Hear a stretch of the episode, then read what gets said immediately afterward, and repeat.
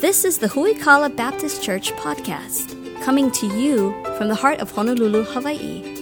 Huikala is a dynamic family of faith committed to solid Bible teaching, discipleship, and helping you grow in your faith.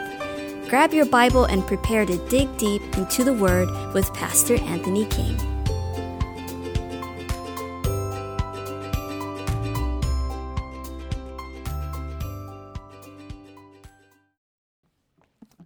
Uh, week three of our uh, study through the book of James.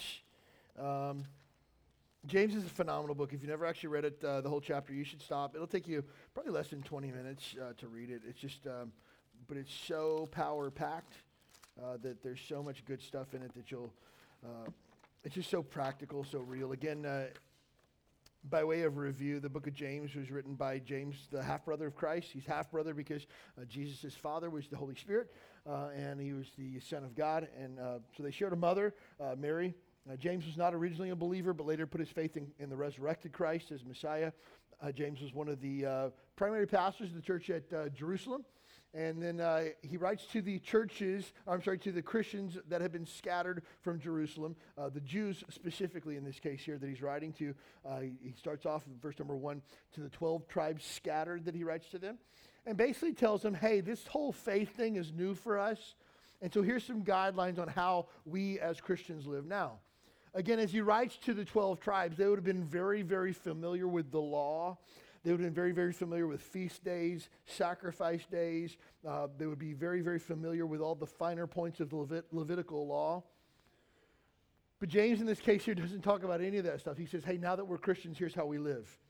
It's not about following rules and regulations. It's about having a relationship with Jesus that changes every single area of your life. And so as we get into uh, James chapter 1, it starts off really, uh, again, to the, the churches that are scattered. They were scattered because persecution came to the church at Jerusalem. Uh, the, there was only one church in the beginning, the church that uh, Jesus started there in Jerusalem. The apostles preached on the day of Pentecost. Uh, 3,000 people saved, baptized, added to the church that very first Sunday. People grew, uh, people got saved every single day and were being added to the church by the thousands and we see a multiplication of uh, believers in the church to where some people estimate was probably anywhere from 15 to 20,000 people were in a part of this church in the beginning. And then persecution came to Jerusalem and the church scattered. Now you might look at that and go, wow, that's a terrible thing that persecution came. No, God used that to scatter the church. Because if you can imagine, if we lived today and the only church in the world was Jerusalem and we all had to go to Jerusalem to go to church, how much of a drag would that be? But the whole idea of the scattering of the church meant that the church now was no longer confined by a single physical location. Now the church could meet wherever Christians gathered. And so he writes to them and says, Hey guys, verse number two, count it all joy when you fall into diverse temptations, different types of trials, and the, knowing this, that the trying of your faith worketh patience, he says in verses one through three. And so he says, Hey, and, again, in verse number two, it says temptations. The word temptation could also be used uh, as the word trial, uh, could be used interchangeably there in this case here. And the idea of the word that's used here, the, the Greek word peirasmos, is the idea of, of examining something very closely, looking for a fault. And so the idea of this trial that we're going through, or the trials that you and I will go through, or the trials that the early church went through, was not a matter of to, to, uh, to uh, make them discouraged or frustrate them in their faith. It was a matter to show them what they were really made of. And when we talk about tests and trials, God doesn't test us to see if, if we'll really come through to let Him know if we're faithful or not, because God always knows whether or not we'll be faithful. God tests us to show us whether we have what it takes to make it or not. And so, again, it's more of a, a desire to show us uh, what we might be lacking and how we can grow and, and, James goes on to say that these trials that are working in you are doing a really good work. And again, I talked about the last week that you might not like the process, but you're going to love the product. Now, when we talk about suffering, people have a lot of different questions when it comes to the idea of suffering, and it's important that we understand, first of all, the different types of suffering that we find in the Bible.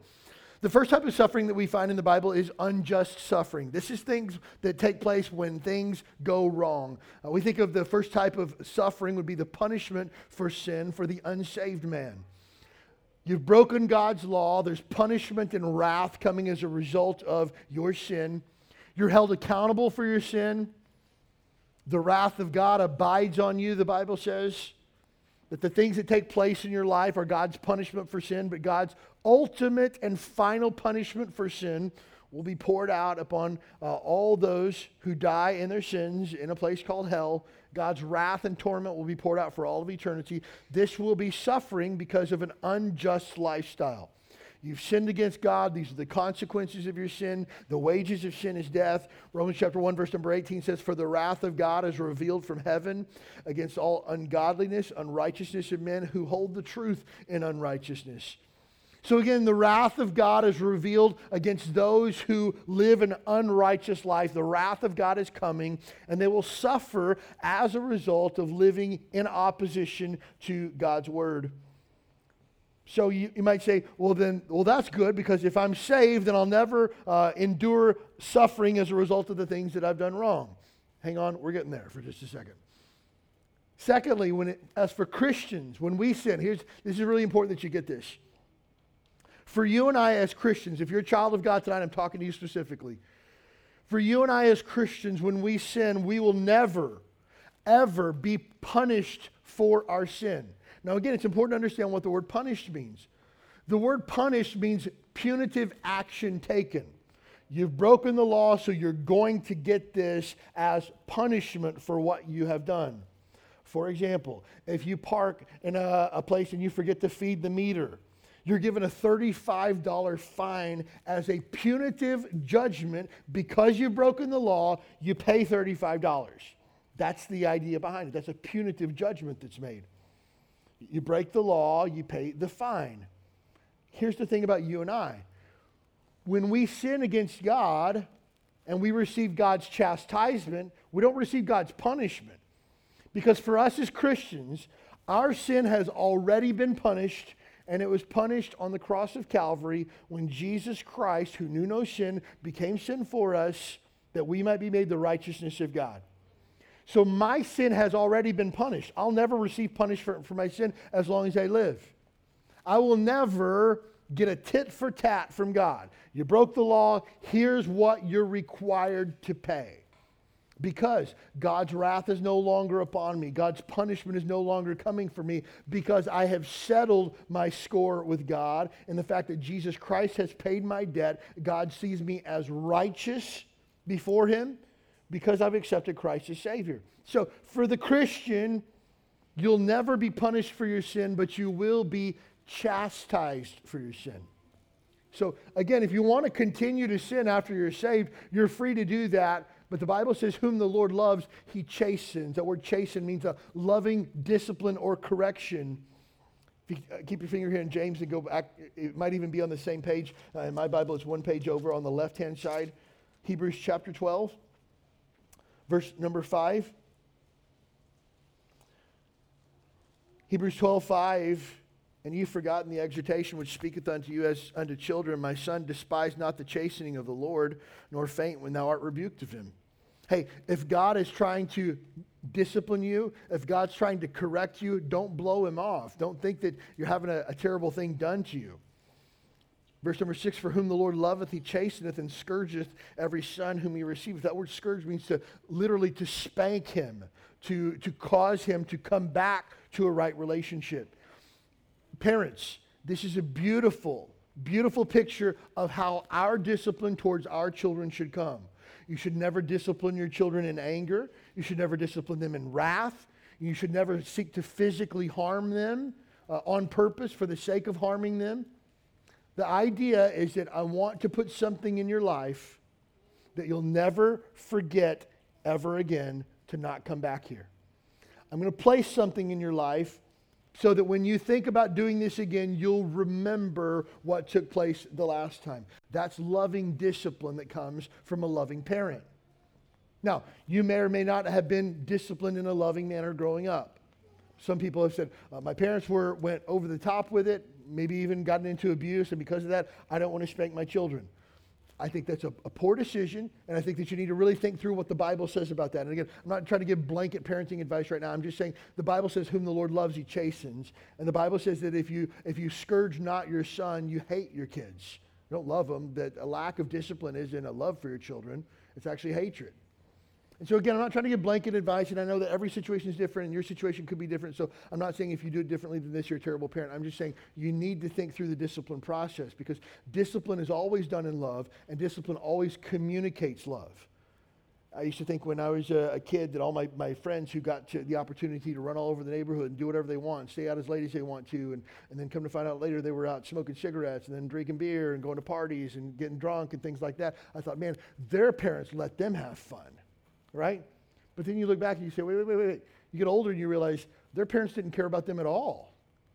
Their parents didn't care if they were out till 3 o'clock in the morning. They didn't care what they were doing or who they were with. There was no love there at all. And believe it or not, the, the, the people who received love are the ones who were given restriction because of what was best for them.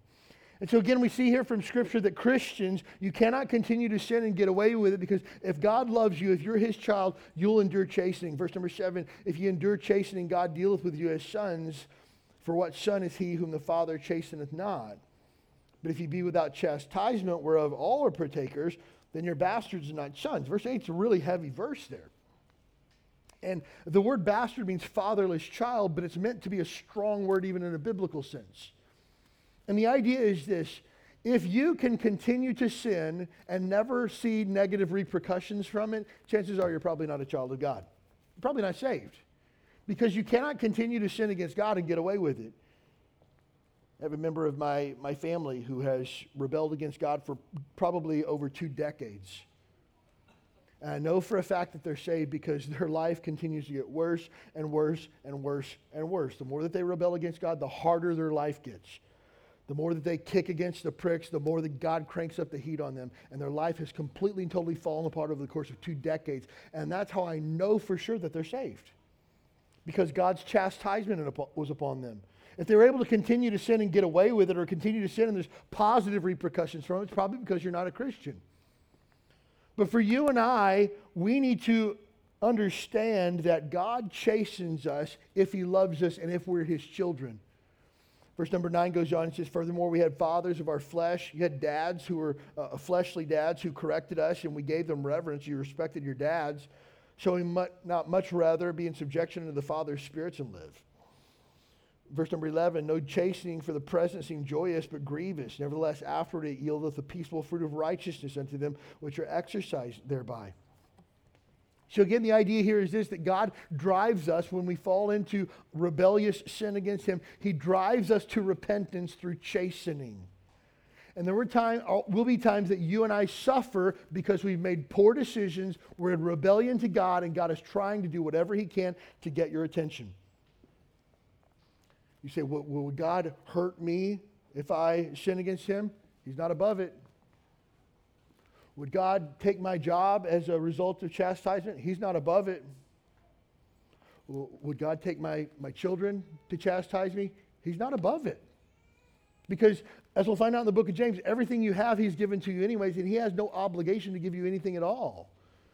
And so, in His loving, chastening hand to draw you back to Him, He'll take whatever He needs to take and do whatever He needs to do to bring you back into a right relationship with Him so that your focus is back on Him where it de- deserves to be. And so, as Christians, we might sometimes face suffering as a result of the decisions that we made and our decision to rebel against God. And God says, uh uh-uh, uh I don't think so. I'm going to bring you back a little bit. I'm going to take you down a notch, as my dad used to say. And God will place his chastening hand upon us. And so, again, we need to, to be very aware of that because when trials and suffering come, for me as a Christian, the first question I ask is, okay, What's this about? God, have I sinned against you? Is this a chastening moment? Have I done something wrong that you're trying to get my attention? Because if you do, you got it.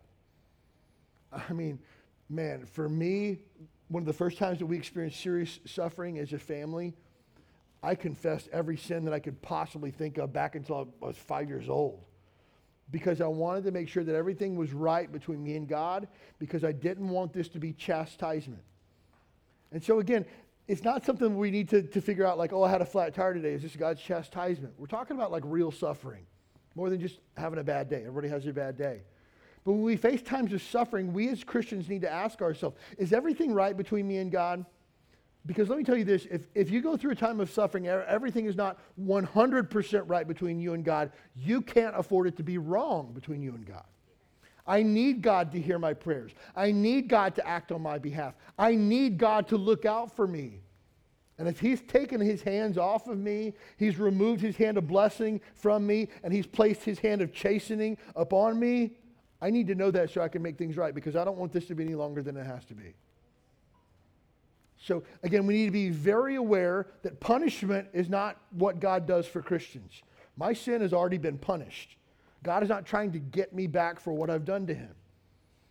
God is trying to bring me back to a right relationship through chastening, though. So God punishes the unsaved, He chastens the saved. And then for the saved and the unsaved, there's just flat out consequences for sin. That's all there is to it. Sin is terrible, and it always has consequences for the man or woman who's steeped in pornography. Just know this there's consequences for everybody with this. It's not God's chastisement, it's not God's judgment, it just hurts everybody around. And again, so many times people think, well, this is just my, my own personal sin. I'm dealing with it between me and God. Your sin always touches people around you, always. And you might be so foolish as to say, well, I don't really have that many people in my life that it was affect, would affect. If you attend Huikala Baptist Church, it affects this church. And for that reason, it becomes very, very personal.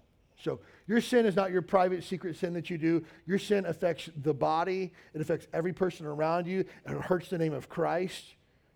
And so there's always consequences for sin. That's why when I'm talking to people sometimes about eternal security, I was talking, having a, a conversation with a guy who was a Pentecostal several years ago about, um, about eternal security, about the fact that we cannot lose our salvation because we sin. And he said, Well, that means you could just sin as much as you want and get away with it. I said, That's the dumbest thing I've ever heard in my entire life. He goes, Why would you say that? I said, Why would you want to sin? Sin brings about death and destruction. Pleasure in sin for a season? Sure. But in the end, there's death and destruction. Why would you purposely set yourself up for a life of death and destruction? Also, you're not going to get away with it because God will chasten those who are his children. Simple as that. You cannot continue to sin and get away with it from God. There will always be repercussions, always, if you're a child of God, because God will not allow his name to be blasphemed. Simple as that. And so God will do whatever it takes to get your attention and, to correct you and bring you back into a right relationship with him. Again, James chapter 1, verse number 15. We'll get to this uh, at some point in our study. When lust hath conceived, bringeth forth sin, and sin, when it's finished, bringeth forth death. The end result of sin is always death destruction. The word death doesn't mean we're going to die because that's already a given. The word death means separation. It causes space between us and God. We begin to die spiritually. We begin to be disconnected from God. It creates a distance between us and God, and it always hurts everybody around us. And so, again, it's one of those things that we as Christians, you just can't afford it. Don't mess with it. Don't play with it. Again, we're talking about on Sunday mornings sanctification, putting our sin to death, following after Jesus Christ in righteousness. That's where we need to be. But sometimes we're going to suffer because of sin. For the unsaved man, it's his punishment. For the saved man, it's his chastisement. And then at the end of the day, it doesn't matter who you are, there's just flat out consequences for sin. Even when we look at things like death, even death from natural causes man, why would this happen? Nobody was ever supposed to die. Sin entered in the world, and death has passed upon all men, for all men have sinned. Sin is an end result, uh, I'm sorry, death is an end result of sin. And so, even when we look at things like losing a family member or a loved one, what's the end result of that? The reason why that happens is because ultimately of, of sin. And so, again, that's why, uh, again, any view of God that thinks that God is soft on sin or that sin's not a big deal to God or it's fine, you're just fine the way that you are, God just wants you to be happy. It's just a foolish view because sin is repugnant and repelling to God. So we talk about unjust suffering, that's what we're talking about. We talk about just suffering, though, like, hey, I've done nothing wrong, but I continue to suffer. What is that about? We're talking about trials for the glory of God and for our own personal good. And I know, again, I know that's difficult for us to process. That you, as a Christian, you might be doing everything 100% right.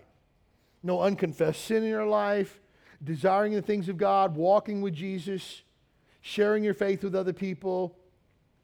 heart of worship, adoration, praise towards God. Everything's going right, and then just boom, out of nowhere, you get hit like a Mack truck, and you're just like, where did that come from? And then we realize it's not a matter of have I done anything wrong? It's not a matter of like, hey, let's get to the source of this so that we can get past this. It's a matter of, nope, God's getting ready to do something special in your life. Again, one of the first times of sufferings that our family went through was our daughter McKeely was one years old. And we thought she was going to die. And I remember for about 30 seconds sitting in the uh, urgent care room in uh, California and thinking, like, God, what are you doing? Why are you doing this? What's the deal? Like, here I am trying to live for you, live a right life, serve you with my life, and this is what I get? And I had a pity party, legit. It lasted probably 30 seconds. And then I just stopped. I took a deep breath. I grabbed my wife by the hand. We prayed and just said, God be glorified through this.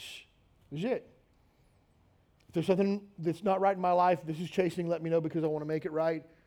But I believe that you just want to do something special through this.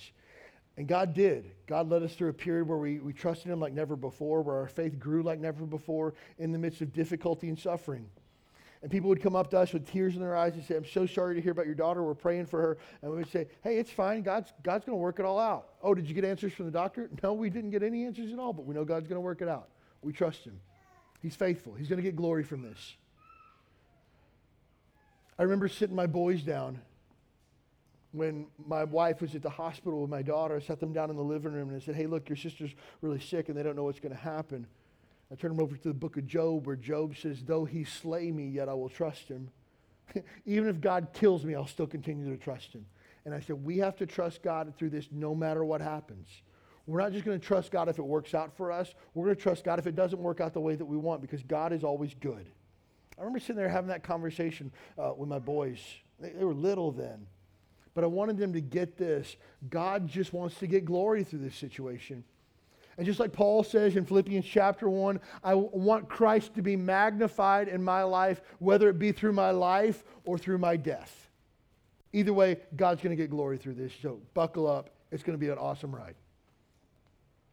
Even this recent health problems that we have my daughter back in February this year, didn't know what's going on, don't know the answers to it, but here's what I know God's going to get glory from this. It's going to be an awesome story to tell one day.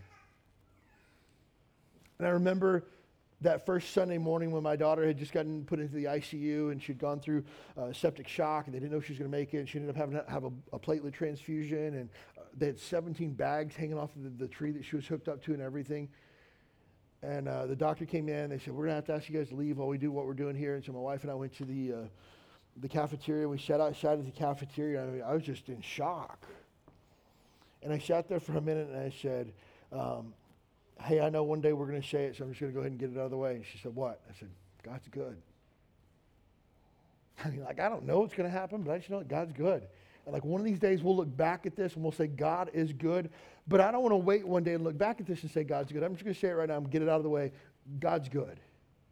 I mean, we sat there and we prayed and just trusted God. Like I don't know what's going on. The doctors don't know what she's got, what's going to fix it. They're throwing they're throwing stuff up against the wall to see what sticks at this point.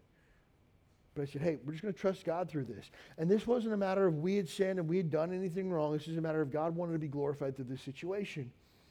And again, we get that idea from John chapter 9. If you want to flip back there in your Bible right now, you can do that. Uh, John chapter uh, 9, verse number 1. This is really powerful for those of you that ask the question, why? Isn't that a question that we always want the answer to when we go through suffering? God, why is this happening? What are you trying to do? Why would this happen to me? It's funny because that's not unique to us. The apostles did the same thing. John chapter 9, verse number 1. John chapter 9, verse 1. And as Jesus passed by, he saw a man which was blind from his birth. And his disciples asked him, get this, Master, who did sin, this man or his parents, that he was born blind? Verse number three, you should circle, star, underline, put this in your back pocket because you're going to need this one day.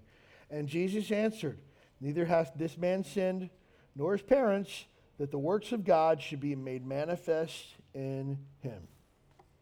Hmm. That's powerful. Jesus said, Nobody did anything wrong. God just wants to do something special. Watch. And you and I, so many times, again, we want to find somebody to blame when we go through suffering. And God's like, hold off. You don't need somebody to blame. Just trust me through this. Look, they wanted this kid who was born blind. Born blind.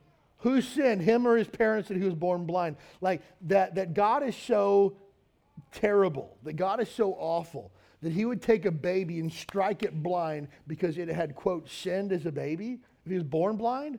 Like, like the apostles in this case didn't even really grasp who God was. And that's why Jesus set him straight here. Hey, nobody sinned, this guy or his parents. Now, he's not saying that his parents were sinless. He's saying that the sin was not the cause of this child being born blind. God just wanted to do something special through it. And this would be unique to this boy's story of how God's work, work how God would work and manifest himself through this. And so we see that sometimes the answer is God just wants to get glory. Turn a few pages over in your Bible to Romans chapter 8. We, we touched on this this morning.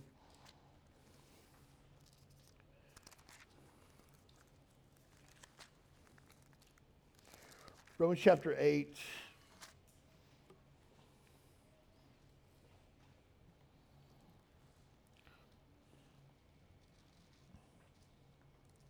Romans 8, 28 and 29. You need to circle, star, underline these in your Bible. You need to commit them to memory.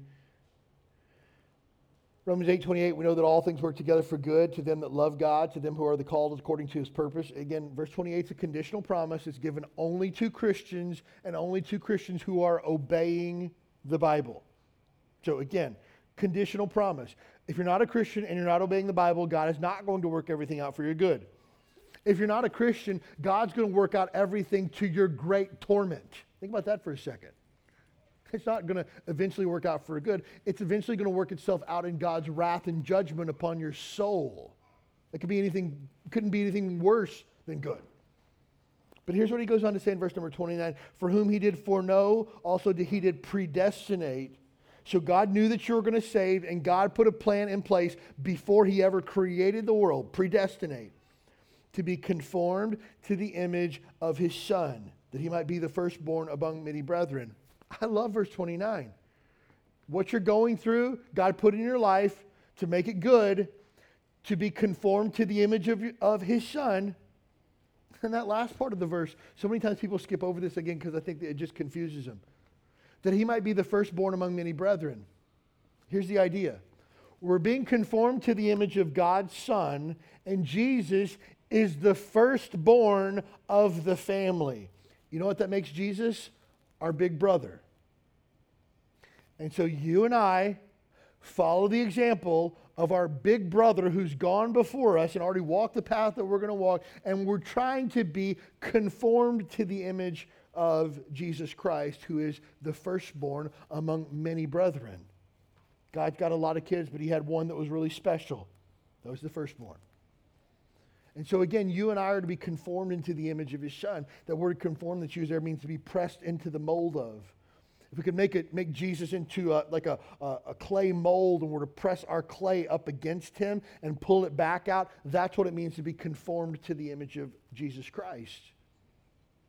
And so, again, if we start at the bottom of the verse and work backwards, we have a big brother who we're supposed to be like and all the things that are taking place in our life are to help us to be like our big brother and to be like him. That's what it means. So when you and I go through times of suffering, the whole purpose at the end of the day is for you and I to be made like Jesus. So again, you, want to scratch your head and go, why is this happening to me? Two reasons that I know for sure. God wants to be glorified through it, and He wants to make you like Jesus. Guaranteed. I don't know anything else that's going on in your life, but whatever you got, those are the two things that are for sure.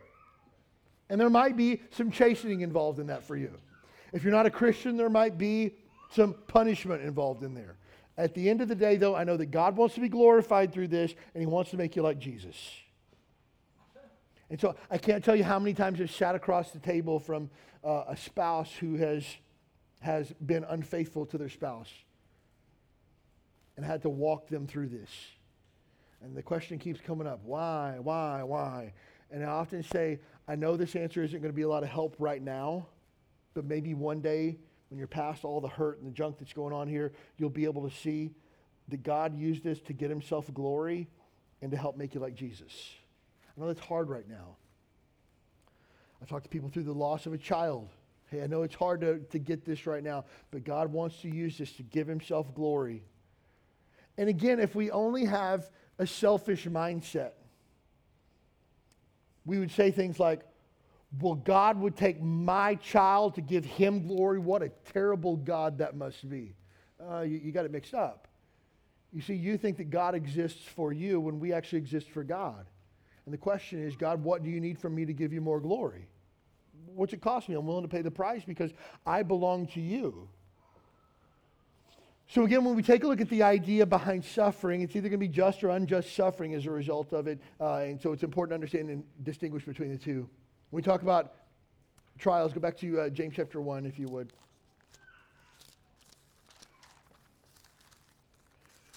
We take a look at verse number 2. My brethren, count it all joy when you fall into diverse temptations or trials. We can endure trials and we can go the distance by protecting our joy. Protecting our joy. It's important to understand what joy actually means before you can protect it, before you can understand it. Sometimes people confuse joy and happiness as being the same thing. They're not, they're two different things altogether. Joy is happiness based on spiritual circumstances. That's one of the best definitions that I've I found for joy. It's not original with me. I came across it in a book that I was reading. I thought, man, that makes sense right there. It's happiness not based on my physical circumstances, not based on my material circumstances, but based on my spiritual circumstances. I might be $100 overdrawn in my checking account with all my credit cards maxed out, but I can still have joy because it's not based on the contents of my bank account. I might have gotten the worst prognosis imaginable from the doctor. But my joy is not based on my health and well being, it's based on my spiritual circumstances. I can still have joy. I can have some of the worst things that's ever happened to me in my entire life take place, and that's okay. I can still have joy because joy is not predicated on my physical or material circumstances. It's based on my spiritual circumstances. And here's what I know I have a God that loves me. He calls me his child. Before the, he created the world, he knew me. There's not a hair that falls off my head that he doesn't already have numbered. There's not a breath that I don't take that He doesn't already give to me. He knows where I'm at. He knows what I'm going through. He knows exactly what I need to make it through this, and I can trust Him. Got joy. Hey, feels like the world is falling apart around me. But man, I still got joy. And how can you smile in times like this? Because God's always good, all the time. God's faithful. I don't understand it, but He is. But when we go through times of trials, we've got to be really careful to protect our joy. Now, help me out with this tonight. What are some things that can steal our joy? What are some joy stealers? What's that? Pride. what does pride say? I don't deserve to go through this. Why is this happening to me? Like, after everything I've done, this happens to me. Are you kidding me? What about that person over there? They don't have any problems. They're blessed. They're not even Christians and they're blessed. Why me? Pride steals joy with a quickness. What else steals our joy? Comparison. I heard that over there. Oh, man. You want to lose your joy? Start comparing yourself to everybody else. Because when you get frustrated with God, you'll always find somebody that's better off than you. Always. You never look at somebody else and go, man, praise God, I'm not there anymore. No, you always find the person who's doing better than you and you say, why don't I get to be like them? Why does this happen to me? And comparison always steals your joy because you're never thankful for what you have. You want what everybody else have, has. The Bible has words for that as well. It's called envy and covetousness, and they're both sins. What are some other things that steal our joy? Worry. Worry? so true. Sit and think about what could possibly happen. Think it might have been Will Rogers who says, I know that worrying works because everything that I worry about never actually happens. Some of you get that on the way home tonight. Worry steals our joy because we don't focus on the present, we focus on what could possibly happen in the future. I don't know if you're like me, but I like to plan things out. I like to plan things ahead in certain situations. And when we go on vacation, I love to just wake up wherever you go, wherever you go. My wife wants an itinerary for everything and every hour. And this is what time we'll have breakfast, and we'll finish breakfast here, and we'll catch the train over here. It's just like, now let's just wake up and go. Uh, and so, but when we begin to think too far ahead of where God has us today, we begin to worry about the future. I think that's why the Bible says, take no thought for the morrow, because tomorrow will take care of itself. Hey, tomorrow's already got its own problems. Don't try to bring tomorrow's problems into today because today's got its own set of problems. So worry steals our joy. What else steals our joy? Greed. I just want more. And so when we continue to want more, whatever we have is not enough. We got to have a little bit more. Always steals our joy, instead of being content with what we have. Anybody else? Joy stealer? Unconfessed sin will steal your joy every single solitary time. Every time. And man, that right there uh, probably one of the biggest joy killers that I've ever seen. Uh, as a pastor, I like to sit down and talk with people and try to help them talk through their, their life problems and things like that. I'm not a therapist or a counselor. I don't have any license or any formal training or anything like that. I'm just a good friend who knows a little bit about the Bible. That's all. But sometimes I'll talk with people and they, they might use the word depression or down or they got the blues or something like that and I'll often ask the question is there any unconfessed sin in your life or sin that you keep coming back to that you haven't settled with God and repented of and moved on from? And honestly, the people that I talk with, again, it's not a diagnosis that this is the root of your problem, but nine times out of ten, people that I talk to that are struggling with depression have unconfessed sin in their life. I'm not saying that's the root cause of it. I'm saying that the people I've talked to, that's part of the problem, not the problem. Uh, again, I think it's overly simplistic to say you know, your depression is because of unconfessed sin. That's foolish. But the majority of people that I talk to, if I ask them about unconfessed sin, they say yes. And here's the thing it'll steal your joy every time. Because you can't be grateful for the gospel. You can't be grateful for Jesus. You can't be grateful for victory over sin because you haven't conquered anything. The whole point of the gospel is that Jesus Christ has conquered sin, death, and the grave and set you free from it, but you're not free from it. There's no joy there, there's only disappointment. And then when we keep going back to our sin, we're frustrated and we're disappointed. We're like, why can't I fix this? Why can't I overcome this? Why do I keep going back to the same sin again and again and again? And there's no joy to be found in unconfessed sin. And there's a lot of joy when you confess that sin, forsake it, and move on, though. I'll guarantee you that. So, some of you tonight that might be holding on to unconfessed sin, just let it go. It's not doing you any favors for sure.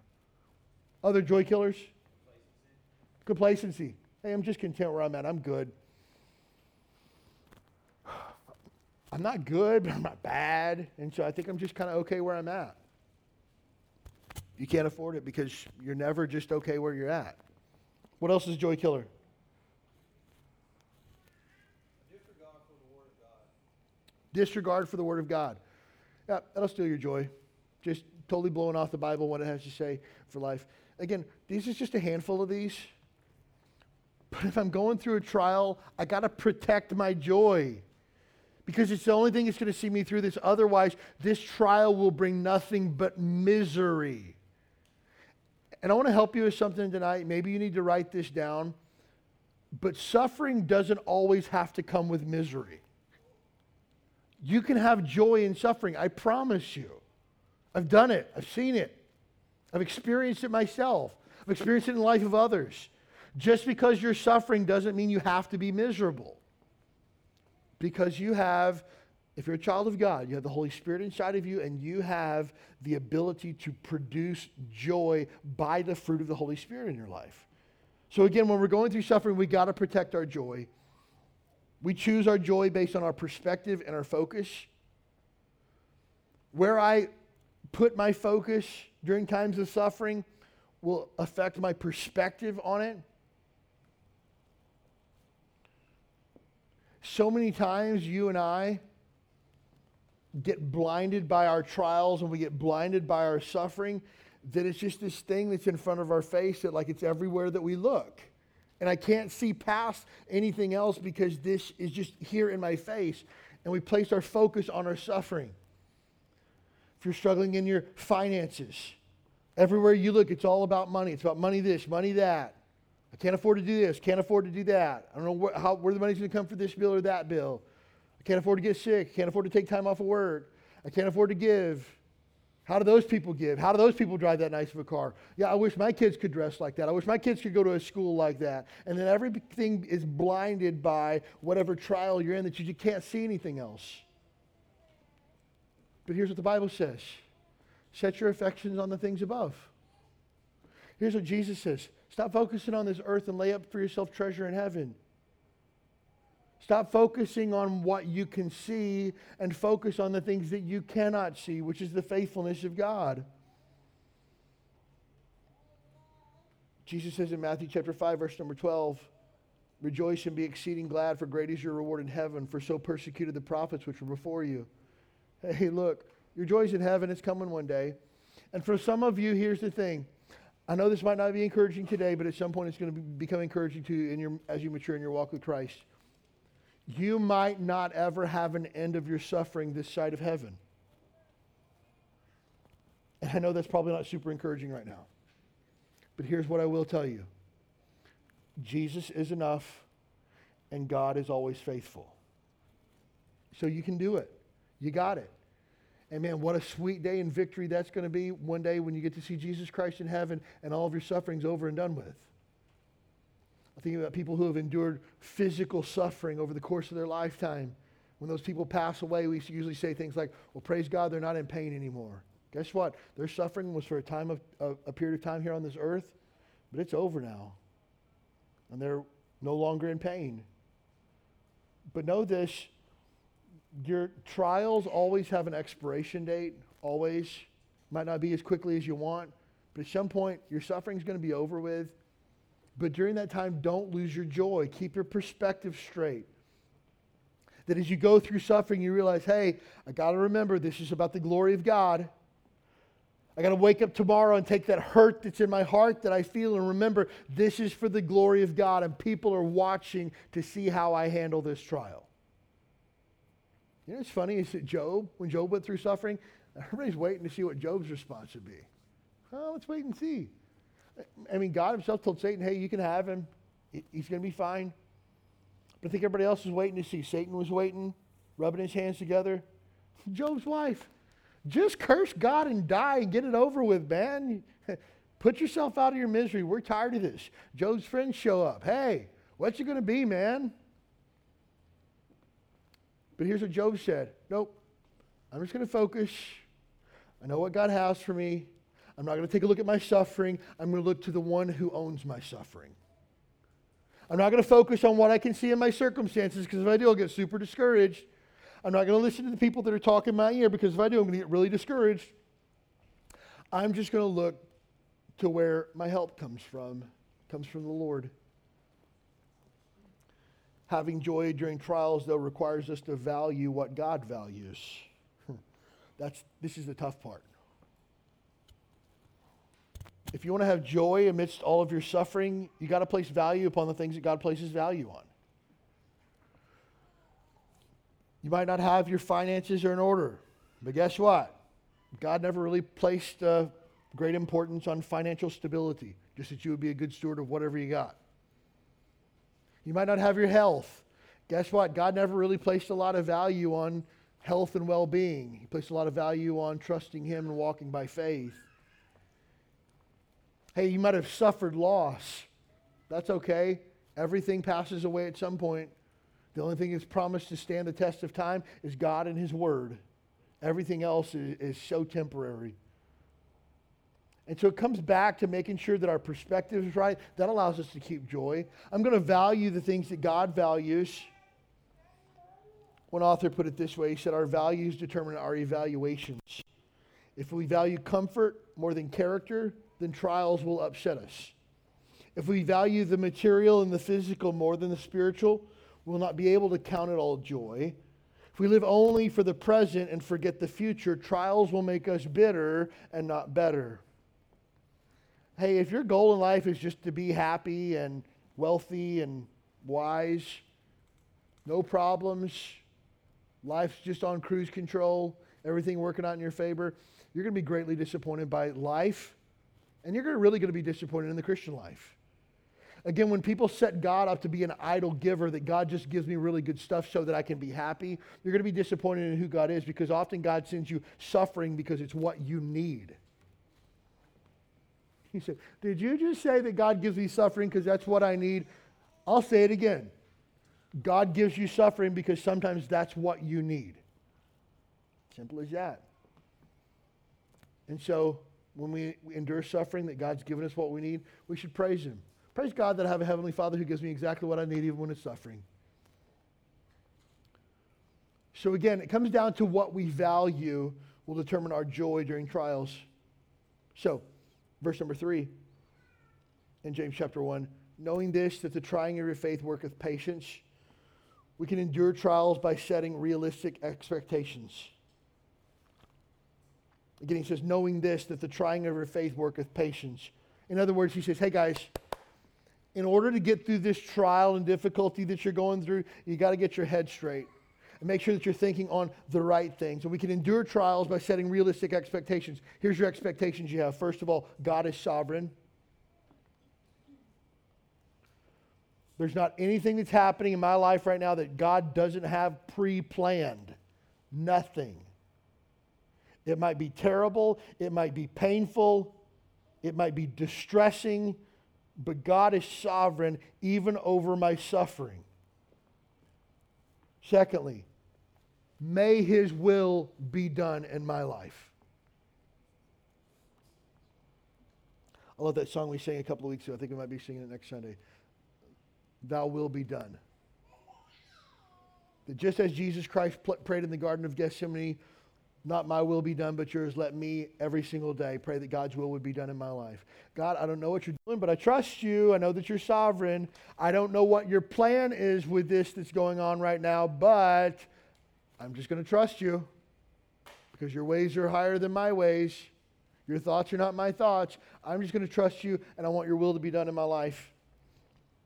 We need to know this He'll give me grace and strength for every single day.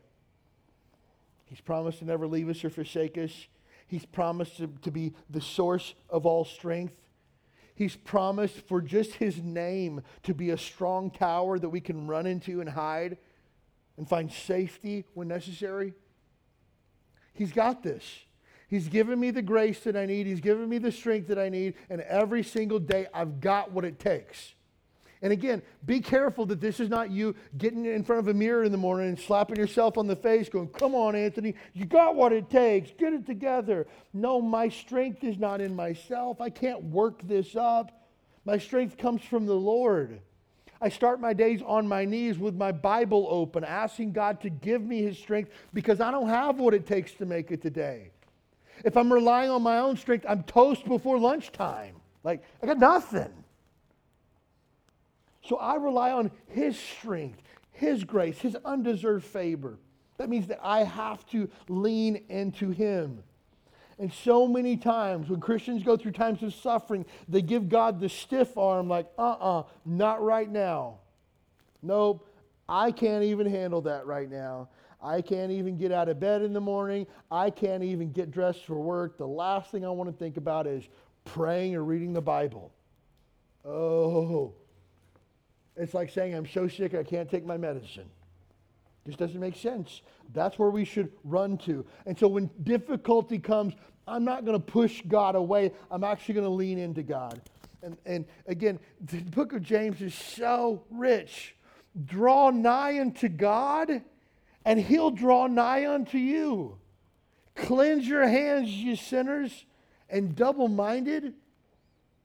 Just Come back to God and He'll take care of everything else. And the moment that you take a step towards Him, He comes and takes a step towards you. And if there's any distance, this just goes without saying. If there's ever any distance in between your relationship with God, it's always your fault. I know that was really hard to hear. If there's ever distance between you and God and your relationship, it's always 100% your fault. Again, I know it's hard to hear because we like to blame God or blame our circumstances or blame our, our schedule or things like that. It's always 100% my fault because God has promised to always be there. And here's the thing God never moved. It's not like God says, All right, Anthony, if you're not really going to do this, I got other things I got to be doing. And he like walked off. He's in the same place he's always been. He says, Hey, seek for me and you'll find me when you seek with all your heart. I'm the exact same place I've always been since eternity past. But here's the beauty about God is that while God has never moved from where he is, the second that we move towards him, he moves closer to us. So you could say it like this God never moves farther away, he only moves closer. And that should be encouraging. Especially if you're walking through trials. God didn't forget your name, didn't forget your address, didn't forget where you live, didn't forget what's going on. He's exactly where he's always been. And the second you take a step, he's only moving forward at this point. He'll never back away from you. Final thought tonight. We can endure trials by taking the long view.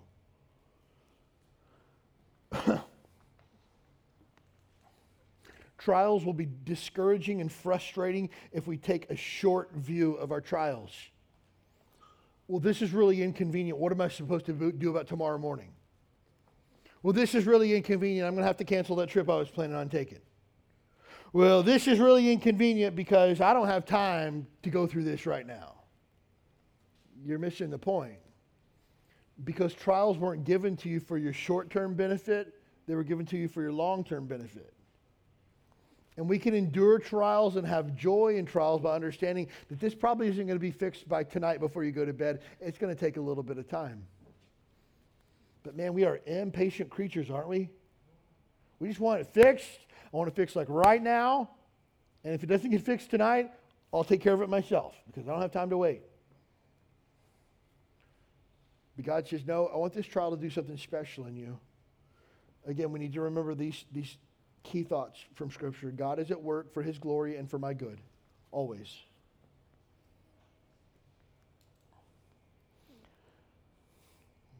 God doesn't do anything without a purpose and a plan. And again, when you're trying to talk to either an unbeliever or a, a younger, immature Christian, and they say things like, Well, how has God taken my grandmother part of his big plan? Tell me that, huh? I'm not going to give you an answer that would satisfy whatever you're going through. I'm just telling you this God wants to get glory through it. You take things like what we would consider unjust suffering of people who had, you know, were at the hands of the terrorists on 9 11 who died in a burning building and never got to say goodbye to their loved ones. You look at that and go, how can that be part of God's plan? Again, it seems trite to an unbeliever or to a younger Christian to say, well, it's part of God's plan because he wants to get himself glory through it.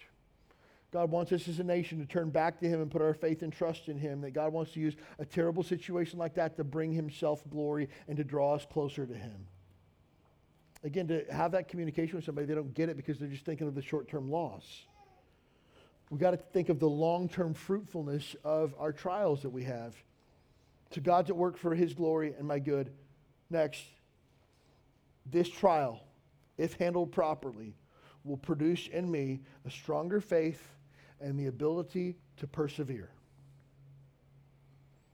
If I do this God's way, if I protect my joy, if I walk by faith, not by sight, if I trust in God's sovereignty, if I draw closer to God than I ever have before in my entire life, I protect my joy, I confess any unconfessed sin, I make things right with God this actually is going to be one of the best things that's ever happened to me. It's going to bring about in me a stronger faith that money can't buy. It's going to do something in me that's going to help me to trust God more. It's going to do something in me that's going to put the ability in me to be able to have endurance when the time comes. I'm going to give you guys a smidgy little peek ahead towards next week. I want to save it because, but I, am terrible at keeping secrets. Not really a secret, anyways. But verse number four says, knowing this that the, uh, James chapter 3, uh, again, verse 3, knowing this that the trying of your faith worketh patience, but let patience have a perfect work. The word patience is used here in, in the King James Version of the Bible. A better word for that is actually endurance. So it's not really talking about patience like we, we say things sometimes like somebody would say, well, pray for me that I'll have patience. And people say, oh, don't pray for patience because trials uh, is the only way that you get patience. Uh, it's not really what it's talking about.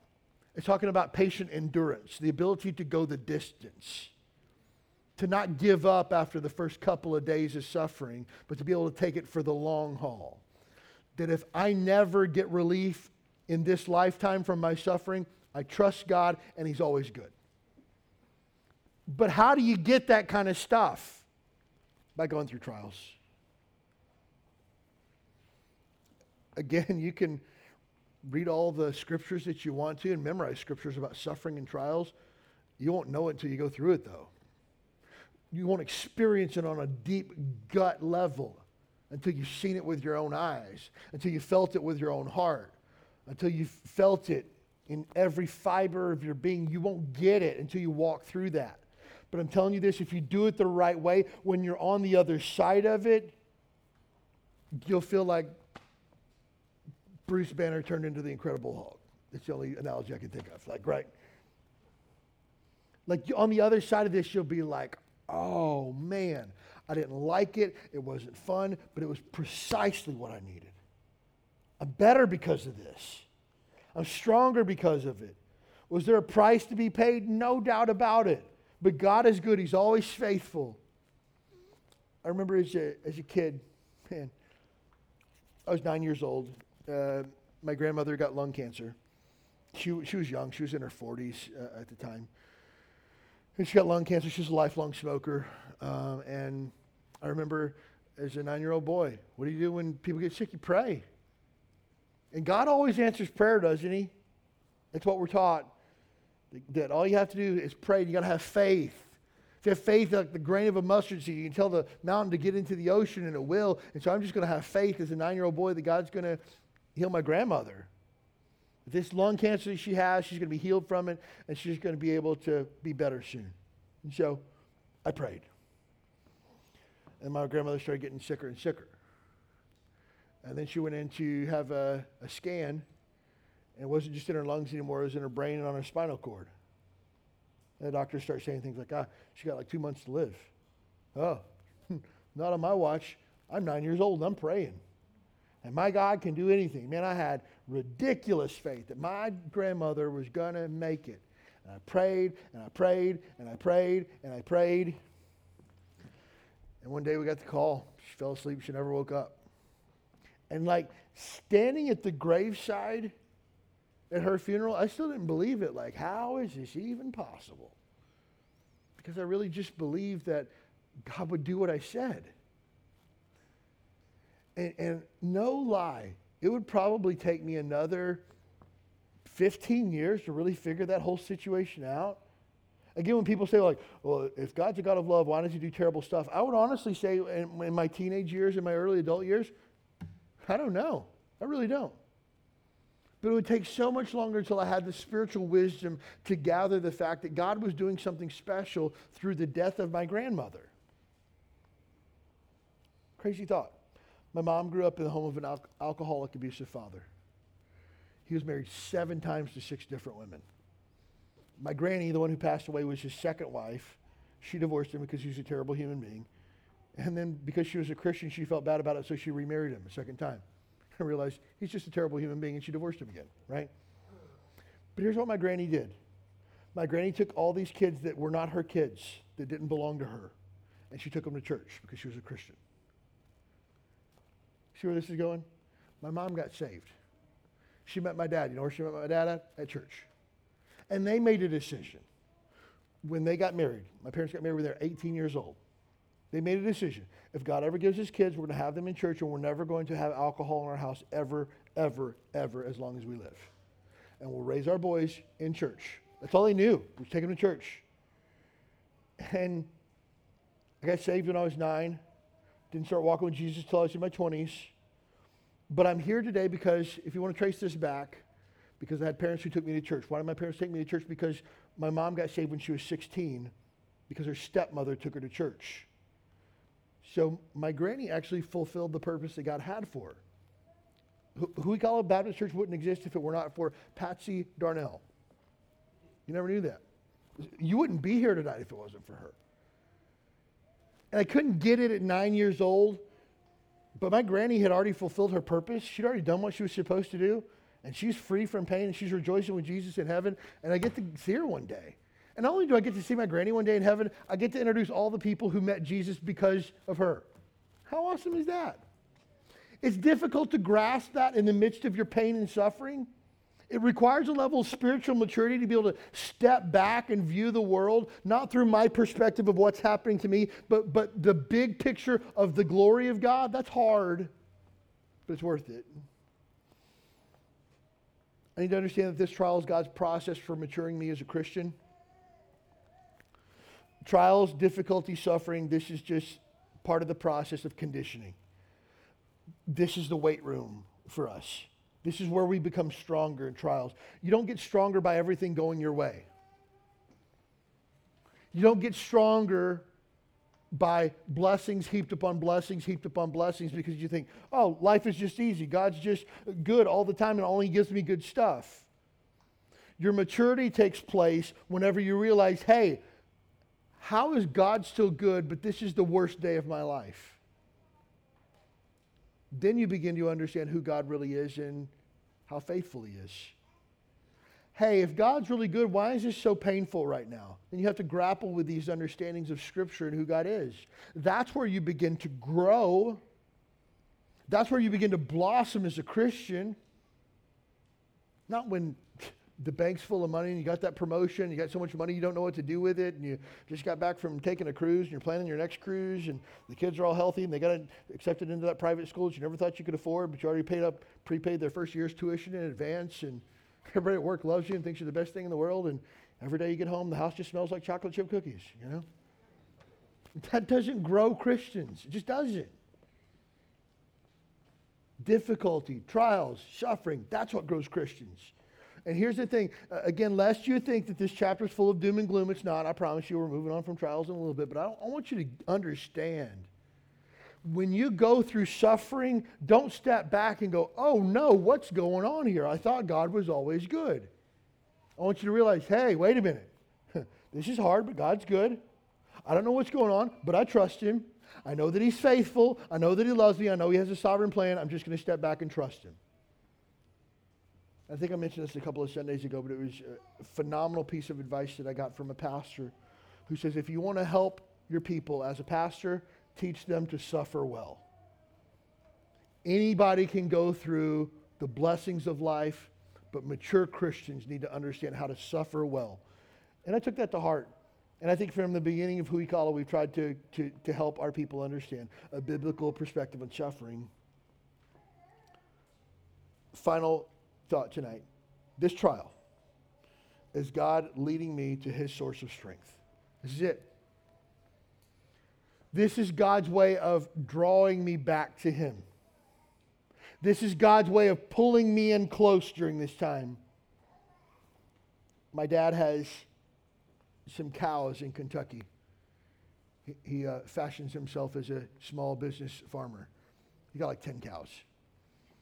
And he rotates them from pasture to pasture. They'll eat in a pasture, they'll eat all the grass up. He has to move them to a different pasture, and then they'll eat up that pasture and move them onto the other one. And you go out there and you see these animals that are, I don't know, 1,500 pounds or so, and you think to yourself, how do you get these guys, convince them to get in the back of a trailer? Like, how do you do that? It's just like you don't like kick them, you know, you don't push them. They got to go. And I said, and so I was talking to him one day. My, my dad is, is a very quiet guy. You know, he doesn't have a lot of words to say, but man, you ask him about cows, he'll never be quiet. I'm just telling you. And so I said, Dad, how do you get the cows in the back of the trailer? It just doesn't seem like they'd want to go and they'd, they'd figure out what's up. And he said, You just walk behind them and you start closing off fences behind them. And they can't go back into that pasture they were eating at, but they can only go forward. And at the end of this pasture is the truck with the trailer backed up to it. And you keep roping off the fence. And you get a little bit closer and you rope off some more fence so that they don't have anywhere to go. And then you get them down to the edge of the pasture, and there's this big chute down at the end, and you corral them into the chute. And they get uncomfortable and they get frustrated because people are pushing behind them, and they just keep walking forward. And the only place to go is on the back of the truck. And he said, eventually, they all go down the chute, they all go get up on the truck, and you shut the gate on the truck, and you drive off and drop them off in another pasture. And I thought to myself, I'm weird, I know, I get it. I already knew that. I don't need you to tell me that. I thought to myself, that's what God does to us during trials.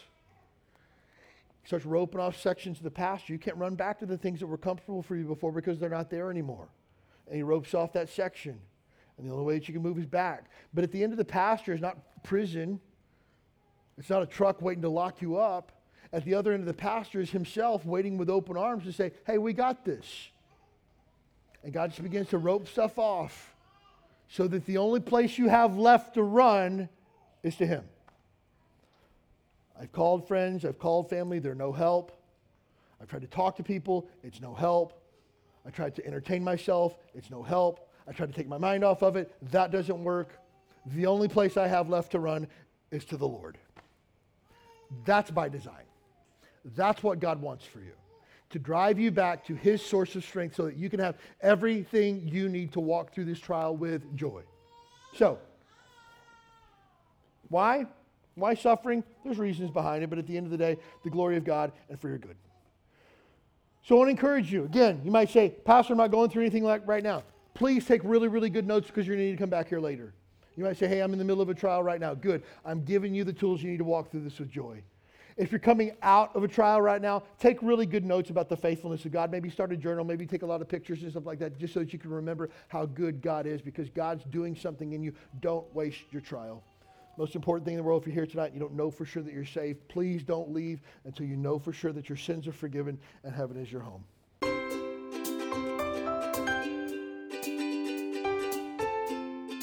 Thanks for joining us for the Huikala Baptist Church podcast. We'd love to have you as our guest this Sunday morning at 10 a.m. You'll find exciting classes for your keiki, a welcoming church family, and a message from the Bible that's sure to encourage your heart. Join us this Sunday. You belong here.